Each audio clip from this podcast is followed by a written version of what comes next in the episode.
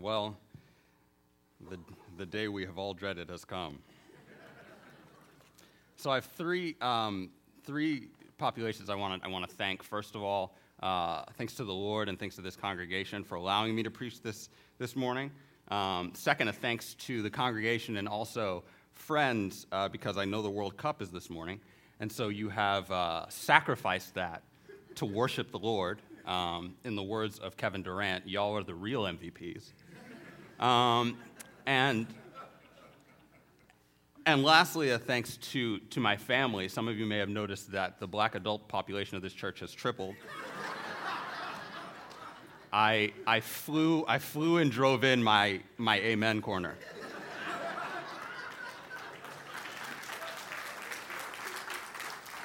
so, so you,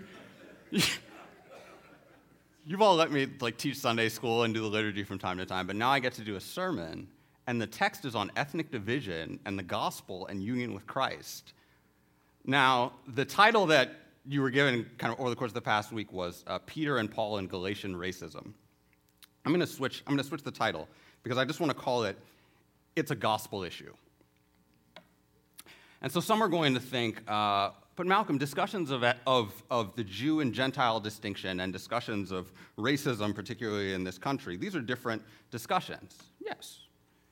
But there are a lot of similarities. And so we're not going to run from those similarities this morning because our desire is that the Lord would transform us holistically. And so we've got to, uh, so we've got to look at the world the way that it is. And so I want you all to gird your loins for this one because we're going to stay close to the text.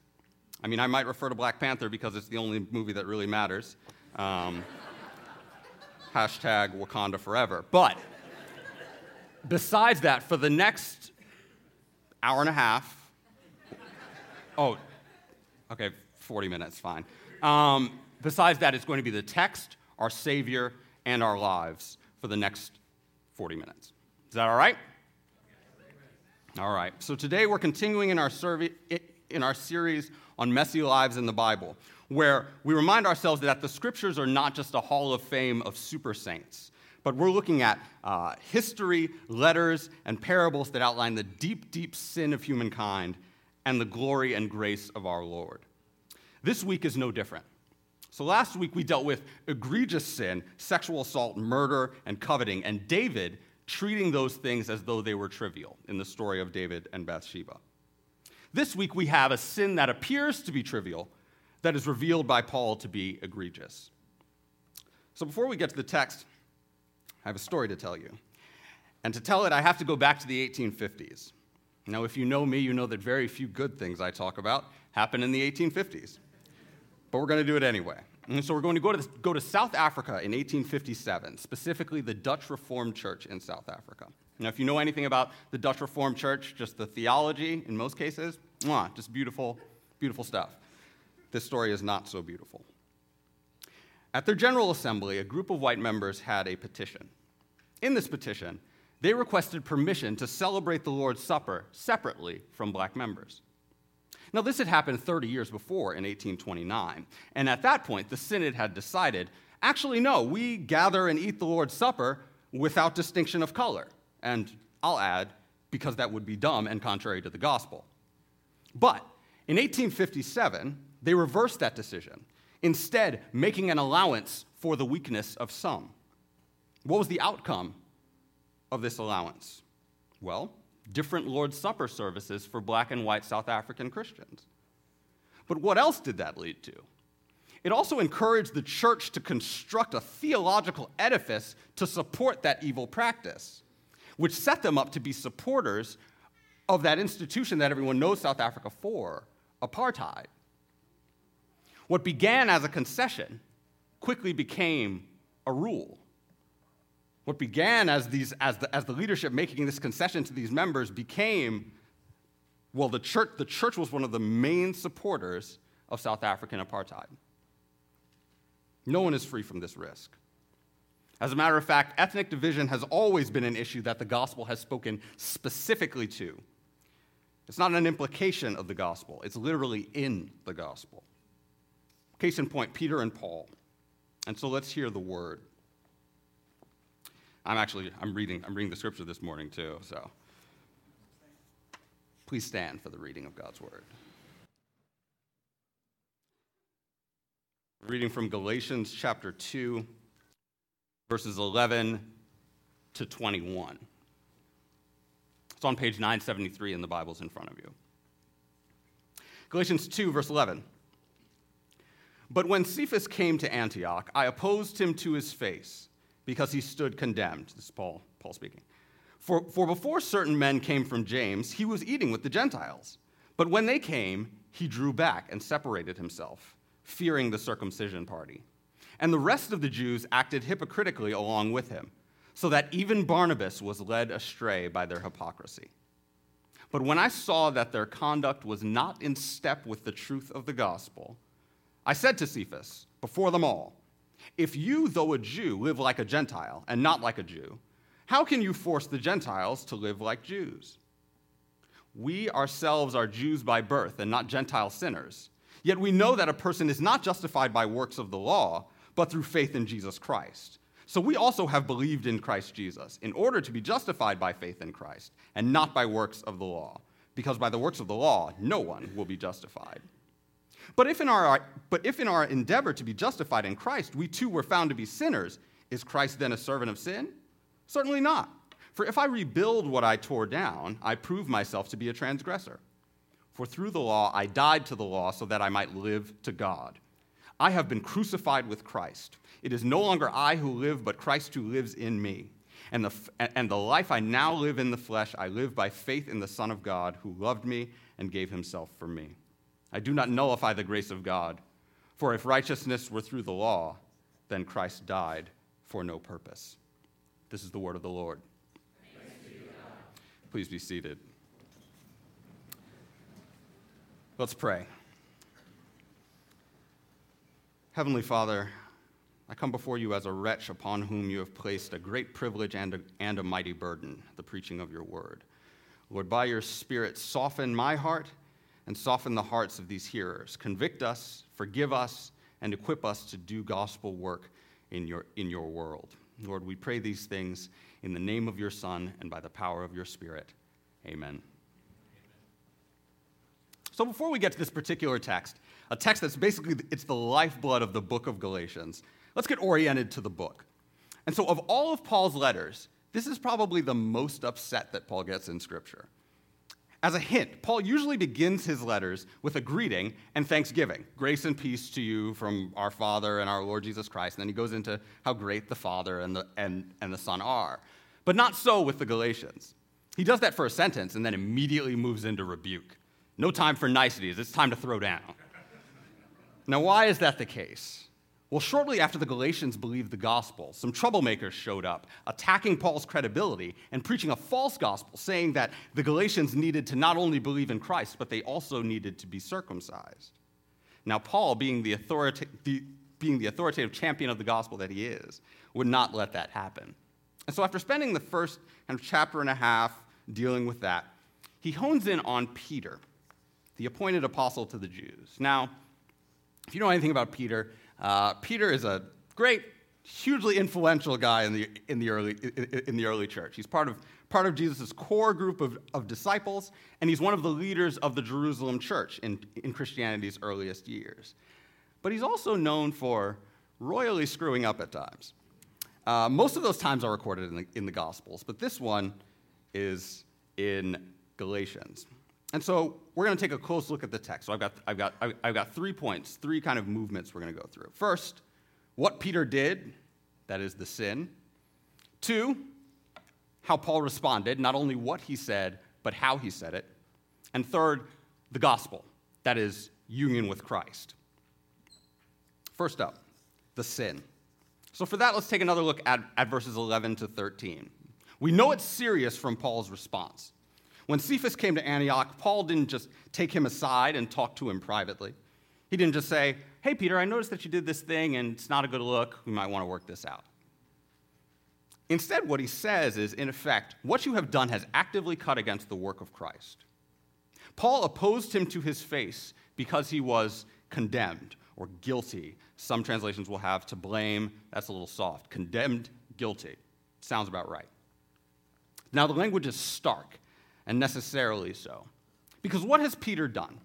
If you want a picture, Peter is having, we'll say he's having breakfast with some Gentile friends, and he's enjoying the second greatest gift of the gospel. If you didn't know what that is, greatest gift is union with Christ, bacon is a close second. so, so he's having breakfast with the Gentiles, and then a party of Jews show up, and he backs up.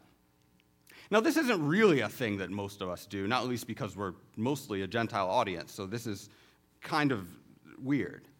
But that doesn't mean that we don't, that, that we don't commit this exact sin. What Peter has done, Peter has capitulated to the fear of man, and, he has exalt, and, and he's exalted his ethnic identity over other, much more important identifiers. He has communicated through his action that who he spends time with and who he acknowledges as worthy has more to do with his own personal identity than Christ's identification of these people as his neighbors, his brothers, and his sisters. Peter has committed the sin of the antebellum white American pastor who initially preached against slavery and then, under pressure from his peers, looked past the real suffering of African slaves and returned to a tacit approval of white supremacy. Peter has committed the sin of the black pastor who, tempted to value himself and the people who he serves through the eyes of others, rebukes his congregation for shouting and dancing to the Lord because white people would never accept such Africanisms. Peter commits the sin of the pastor who, after a lynching had just been committed in, his town, spent the next Sunday morning preaching about a saloon because that affects the community more than the burning alive of a black man. Peter committed the sin of the everyday Christian who tends to think that the way that we do things is just the way that things are done. The everyday Christian who doesn't do the work of distinguishing between culture and the gospel. And Peter's sin is not just an individual one, it is a public one. You'll notice from the text that when Peter withdrew from his Gentile neighbors, the rest of the Jews withdrew with him, even Barnabas, the encourager. Barnabas has a great reputation in the scripture. Paul's, Paul's drawing attention to Barnabas. He's like, even Barnabas got pulled away by this. Brothers and sisters, our sin is never private and it never stays confined to ourselves. People are watching and looking to you for guidance, especially if you're in some kind of authority, whether at home or at work or in some other context. Parents, your children are watching and internalizing your habits. If they see your commitment to the word in the midst of adversity, they may soak that up. But if you flee to anxiety, or if you flee to the bottle, or if you flee to anger, your children will see that as well. And when Peter non verbally communicated, you know what? We don't need to eat with those people, his fellows heard him and they followed suit. When we, create when, when we create categories like this and use them to guide the way that we build our relationships, the people around us notice. In Divided by Faith by Michael Emerson, a book that everyone in the congregation should read, the authors note that most American Christians have social circles that are racially isolated. As in, white people have social circles that are they're almost entirely white, black people have circles that are almost entirely black, so on and so forth. Now, when I bring up this statistic, there's one thought that undoubtedly surfaces. Someone will say, But Malcolm, people just naturally gravitate toward people who are like them. To which I respond, Yes. Well, people also naturally sin because we're born in iniquity. just because something is natural doesn't mean that it's either defensible or righteous. But, of course, there will still be a response to this, and someone will continue. But but Malcolm, my neighborhood is almost entirely of a particular race or ethnicity. To which I would respond, Do you know why, why that is the case? Because we can talk about why that is the case. And the discussions of redlining and sundown towns and things like that probably won't be fun. We are not to be driven by our sinful nature, which tells us to surround ourselves by people who will just kind of build us up, but rather by the new nature that we have in Christ. But I'm getting ahead of myself because that's the hope, and we need to spend some more time sitting in the, sitting in the guilt and the shame of sin. It's an important part of repentance. You gotta, you gotta sit in it for a little bit. Peter's sin is the sin of hypocrisy. Peter is communicating with those around him that his ethnicity in itself has some salvific meaning before God, such that it ought to determine who, who he can be seen with and who he can eat with. I'm reminded of the words of a critically acclaimed Nigerian author, Chimamanda Ngozi Adichie, who came to the United States and realized that she was black. Realized that she was black? What does that mean? Well, it means that that's not really a category in Nigeria. Ethnicity? Sure. Class? Of course. Religion? Yes. Gender? Yes. But color? No, it's a, it's a meaningless category. But she says that when she came to America, she found that here, black means something. And for many, that's not a good thing.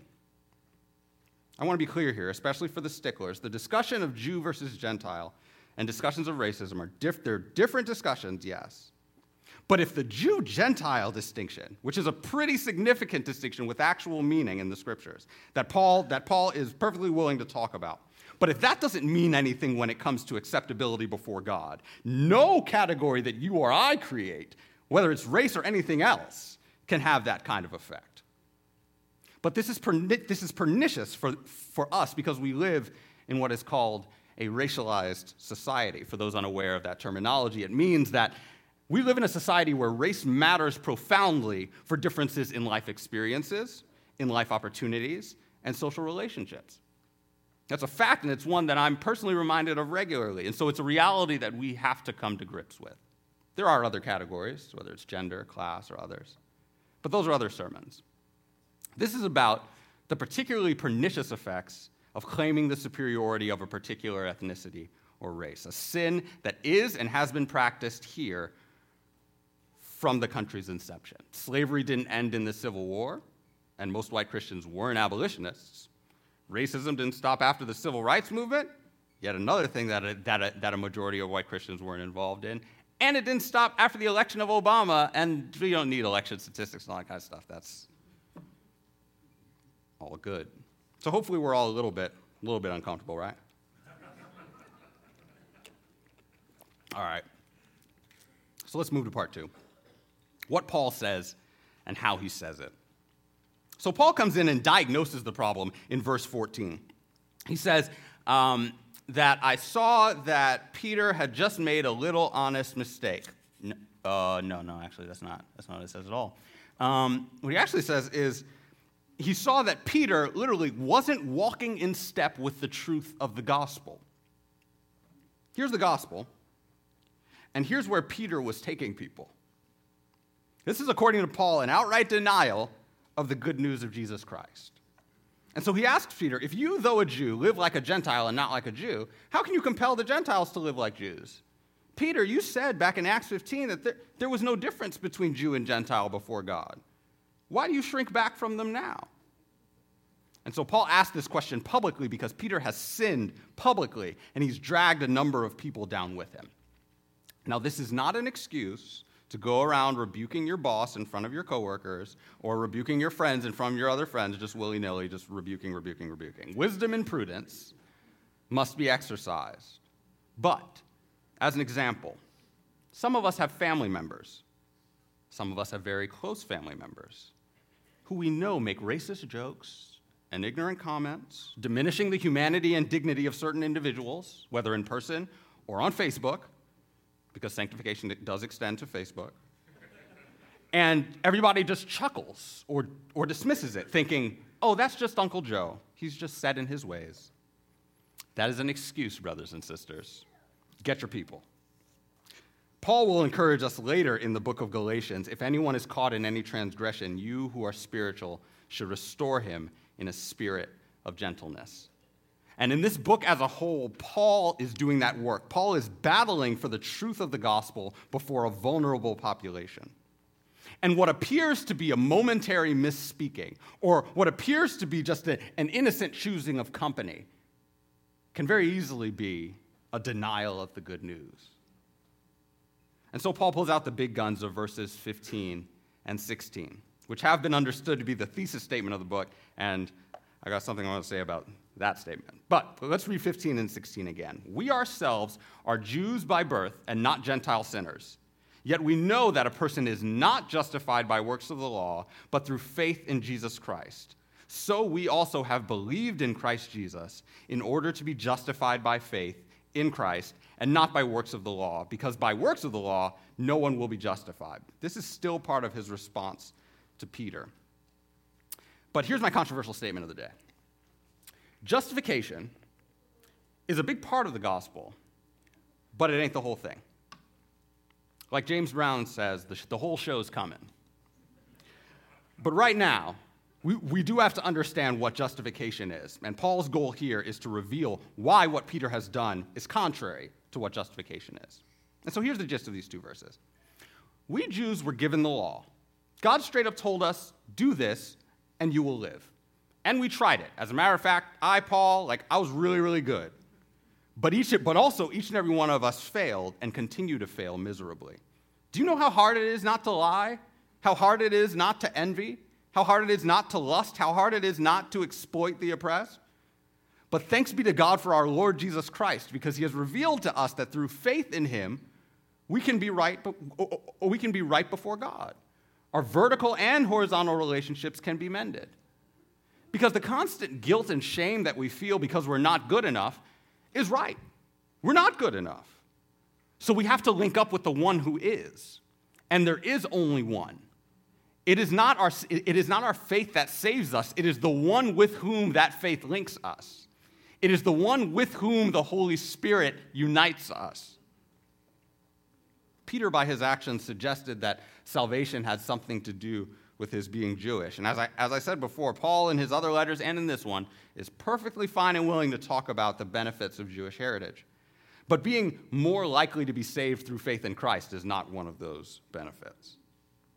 So instead, he points the Galatian church to the actual source of salvation and the actual content of salvation, which is what verses 17 to 21 are all about. The good news of union with Christ. Let me read 17 and 18 again. But if in our endeavor to be justified in Christ, we too were found to be sinners, meaning if we also broke the dietary laws or the ceremonial laws or circumcision or the like, is Christ then a servant of sin? Certainly not. For if I rebuild what I tore down, I prove myself to be a transgressor. Now, don't miss this, y'all. What's Paul saying in verse 18? What does it mean to rebuild what I tore down? It means that in our natural, just in our natural state, the law stands over us in condemnation like a wall. Now, Christ, through his death and his resurrection, has torn down that wall. In the preaching of the gospel, that wall is constantly torn down. And Paul is pointing to the absurdity of teaching an alternate gospel and trying to put that wall back up. In other words, he's saying, I told you that you're not justified by the works of the law, but through faith in Jesus Christ. Why are you listening to people accusing me of reversing all of that? Would that be walking in step with the gospel? No, it would, it would, it would not only be ridiculous, but it would be sinful. If you are a Christian, you have been saved by the grace of God.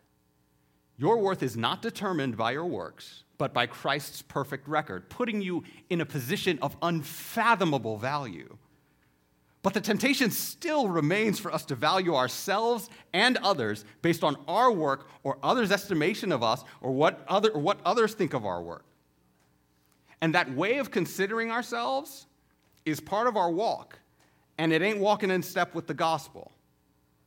To this, there is good news that I will never tire of saying your worth is not in what you do. You can exhale.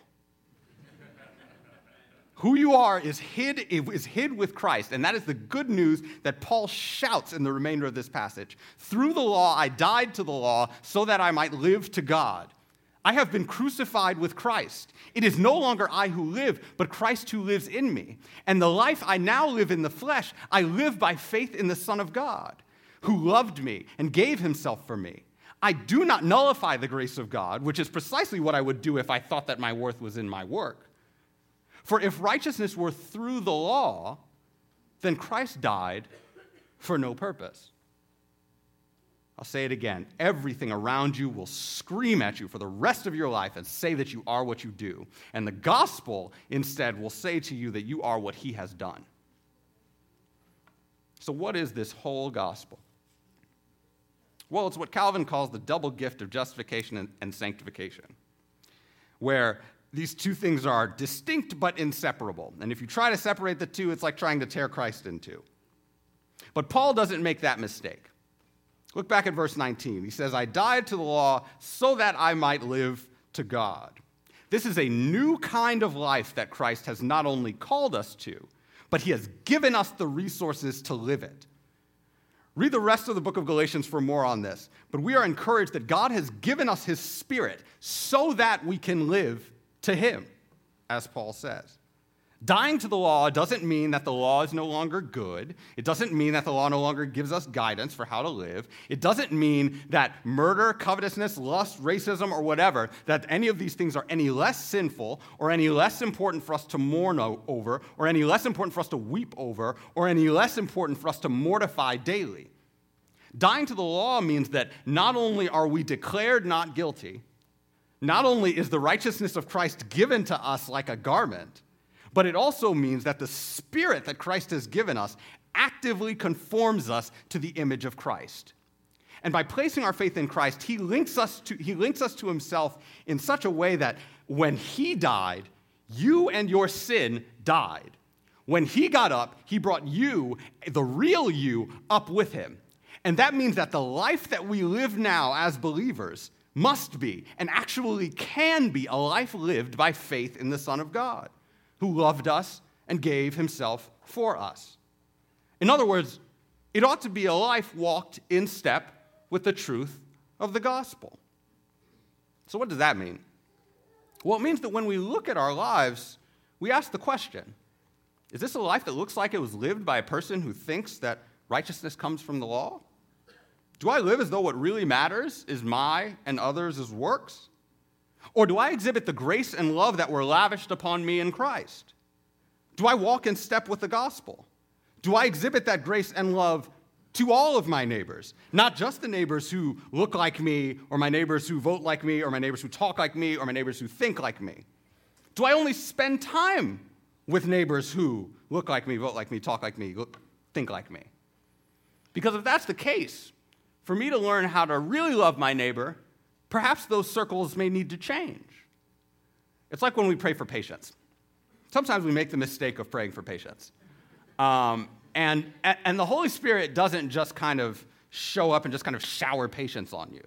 Like, that's not how this generally works. What often happens, at least in, at least in my case, is that God will put people in my life who really annoy me. Um, and and, and I'll just be caught up in how much this person annoys me. And, but, but I'll be reminded that I need to constantly be running, I need to constantly be running to the Lord because my, because my first priority in my relationships is not to get what I need out of these people, but to love them as Christ has loved me. And it's hard, especially because sometimes people get on your nerves. But the only way to learn to love your neighbor is to actually go out and try to love your neighbor for a Christian to live as though righteousness is through the law or through race or ethnicity or class, or whatever, or any other identifying marker besides union with Christ, the only source of righteousness. To act that way is to deny the work of Christ and to strip it of its marvelous worth. To live as though righteousness is through anything besides union with Christ is to spit upon the cross and to say that the Son of God died and was raised for nothing. Union with Christ is the good news. If you have placed your faith in him, Jesus Christ is with you by his, by his Spirit, guiding you and always shaping and molding and pruning you into a little Christ. And so to close, I want to go back to Peter. Paul doesn't tell us in his retelling whether or not Peter repented, but I think we can use what some preachers call our sanctified imagination uh, to find out. So I'm assuming through the testimony of the whole counsel of Scripture that Peter was a Christian. So, as a follower of Christ with the indwelling Holy Spirit, I assume that he would have humbly accepted Paul's rebuke, repented, and believed the gospel. But did the Lord forgive him? I don't know. I mean, racism is pretty bad. I mean, claiming that you're superior to someone else because of your ethnicity or race or gender or some other thing like that. I mean, it's a pretty big, it's a pretty big prideful deal. Of course. Of course he was forgiven. Is there grace for the virulent racist? Of course there is. If you repent and believe in the gospel. Now, this does not mean that there aren't consequences. Repentance is not easy. It's not just a turning away from sin, but it's a turning to Christ. And so, practically, it might mean this it might mean instead of making comments about groups of people and how they are, perhaps we ought to consider how to get to know, listen to, and love those people. We cannot love our neighbors as Christ commands us to if we do not know our neighbors. Now, here's what I'm not saying. I'm not saying that the way to solve racism and all these issues is just for everyone to just make different friends.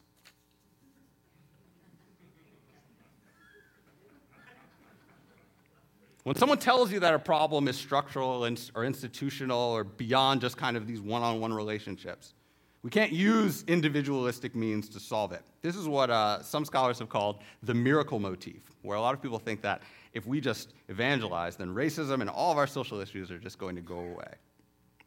That is both practically ineffective and theologically naive.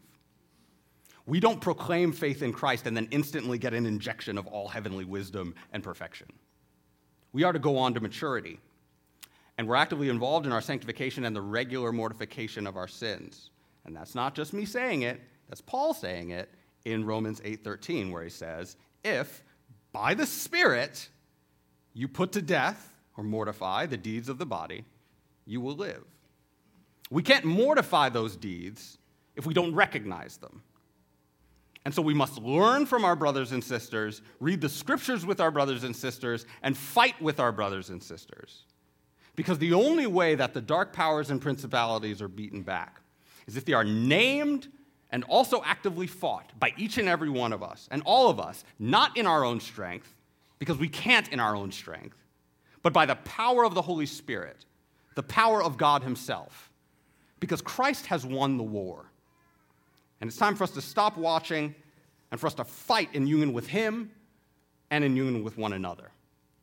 So let's walk in step with the truth of the gospel.